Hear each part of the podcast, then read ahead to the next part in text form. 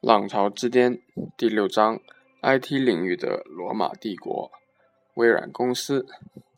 两千年夏天，我和同事正在跨欧亚的伊斯坦布尔参加一个大型学术会议。回到旅馆，看见电视机里居然说起了英语，而不是当地的土耳其语。仔细一看，微软董事主席威廉·盖茨三世，也就是我们所说的比尔·盖茨。穿着便装，表情严肃地发表着电视讲话。原来，历时持久的美国司法部控告微软一案终于有了初审结果。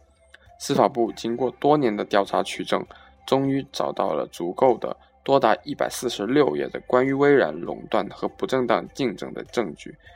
法定法庭裁定，微软的垄断行为已经违违法了反垄断法。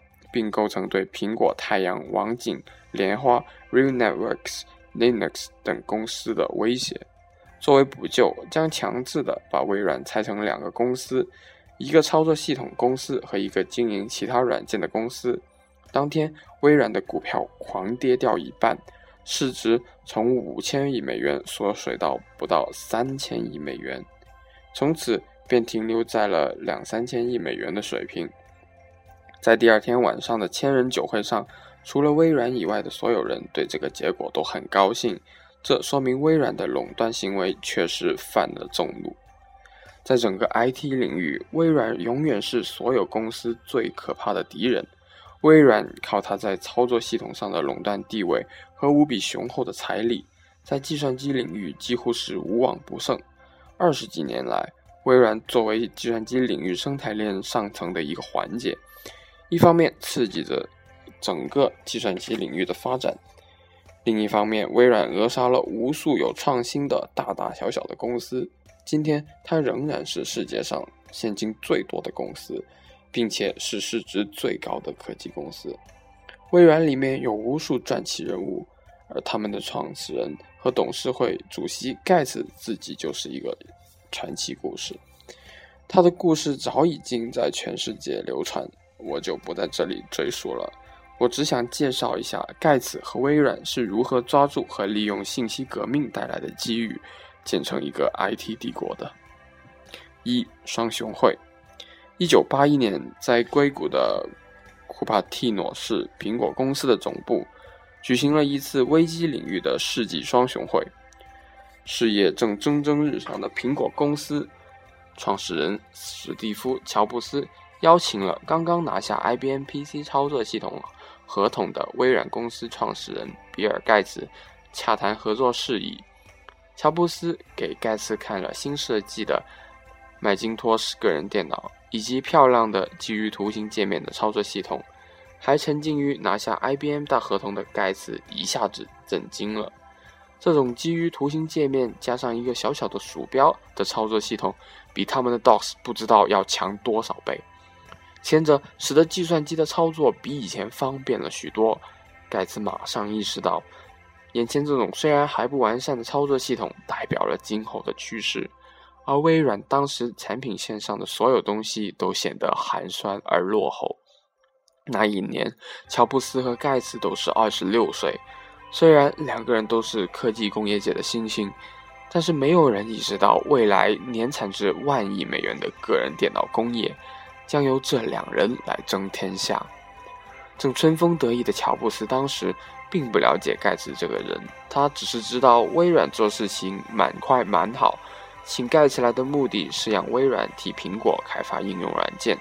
如果时光能倒流，乔布斯一定不会举行这次双雄会，因为后来大家知道盖茨和微软都是不会甘居下甘居人下的，他们一旦瞄瞄上了哪个领域。那个领域原有的公司离灾难就不远了。乔布斯在这次会晤中显得很傲慢，因为他有麦金托什这个宝贝在手。而在合作的谈判上，出了名的谈判高手乔布斯又斤斤计较，这两点都让盖茨很不喜欢乔布斯。但他还是促成了交易，他答应为苹果开发三种应用软件，因为他对这种图形界面操作系统本身感兴趣。在计算机领域双雄的第一次交手中，乔布斯在合同上得了一个小便宜，但是盖茨才是真正的胜利者。二十六岁的乔布斯虽然是科技奇才，但是当时毕竟阅历和经验都不足，他太大意了。他无论如何都不会想到，在他面前这个衣着随便、戴着永远擦不干净的厚厚眼镜的计算机虫，日后几乎要了苹果的命。当时在乔布斯眼里，微软不过是一个靠卖 Basic 起家、阴差阳错拿到 IBM 合同的小小软件公司，连他的名字都是微软件。无论如何，不能和他那个开创了整个微机工业的苹果相比。我们无法得知微软1981年财政的年度收入，因为它在1986年上市时只公布了1984年以后的财政情况。但是可以肯定的是，微软当时的收入几乎微乎其微，因因为即使是在高速发展了几年后的1984年，微软已经为世界上的百分之八十微机提供了操作系统时，它的营业额也不过是区区一亿美元。直到一九九零年，微软发布 Windows 三点零，并成为软件霸主时，它的营业额才达到了苹果同时期的五分之一。乔布斯不是神仙，很难料到比自己小得多的微软以后会威胁到自己。毫无疑问，乔布斯不经意的错误等于告诉了盖茨今后个人危机操作系统发展的方向。我想，如果乔布斯年龄大上个二十岁，他绝对不会犯这样的简单的错误。在我的学校里，我的导师弗雷德·贾里尼克院士来约翰霍普金斯大学之前，曾在 IBM 担任要职，因为因此我们经常要去 IBM 做报告。但是每次去以前，贾里尼克都要确认我们的报告里的每一页内容都是已经公开发表过的。原因很简单。IBM 有世界上最好的科学家和工程师，他们可以用比比你更快的速度将你没有发表的想法实现，申请专利并且发表。在这次双雄会上，乔布斯犯下了两个大错误。首先，他自己没有意识到操作系统在今后整个危机时代的重要性，即危机工业统治者可能不需要制造计算机，而只需要控制操作系统。否则，他不会过早的给别人看他还没有上市的产品。第二，也是更重要的，他低估了盖茨。他给谁看都可以，就是不该给盖茨这个人看。乔布斯和盖茨都意识到了危机及其相关工业将是一个大产业。事实证明，这确实是一个万亿美元的大产业。我们在前面已经分析过。计算机工业比任何行业都容易出现垄断公司，乔布斯和盖茨都想做垄断者，但是他们的方式不同。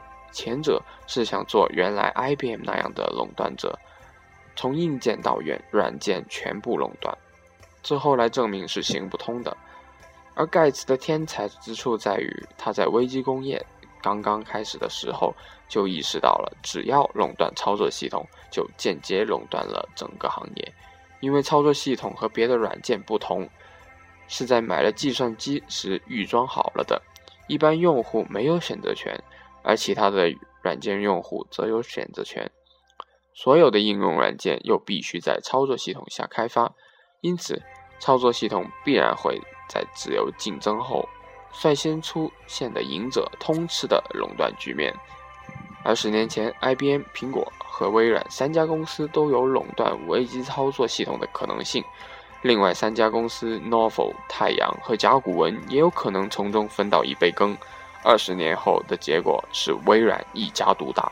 不仅三，不仅后三家公司的设想的网络操作系统没有成功，IBM 和苹果这两个曾经雇佣了微软的公司，也都被当年的店小二打得落花流水。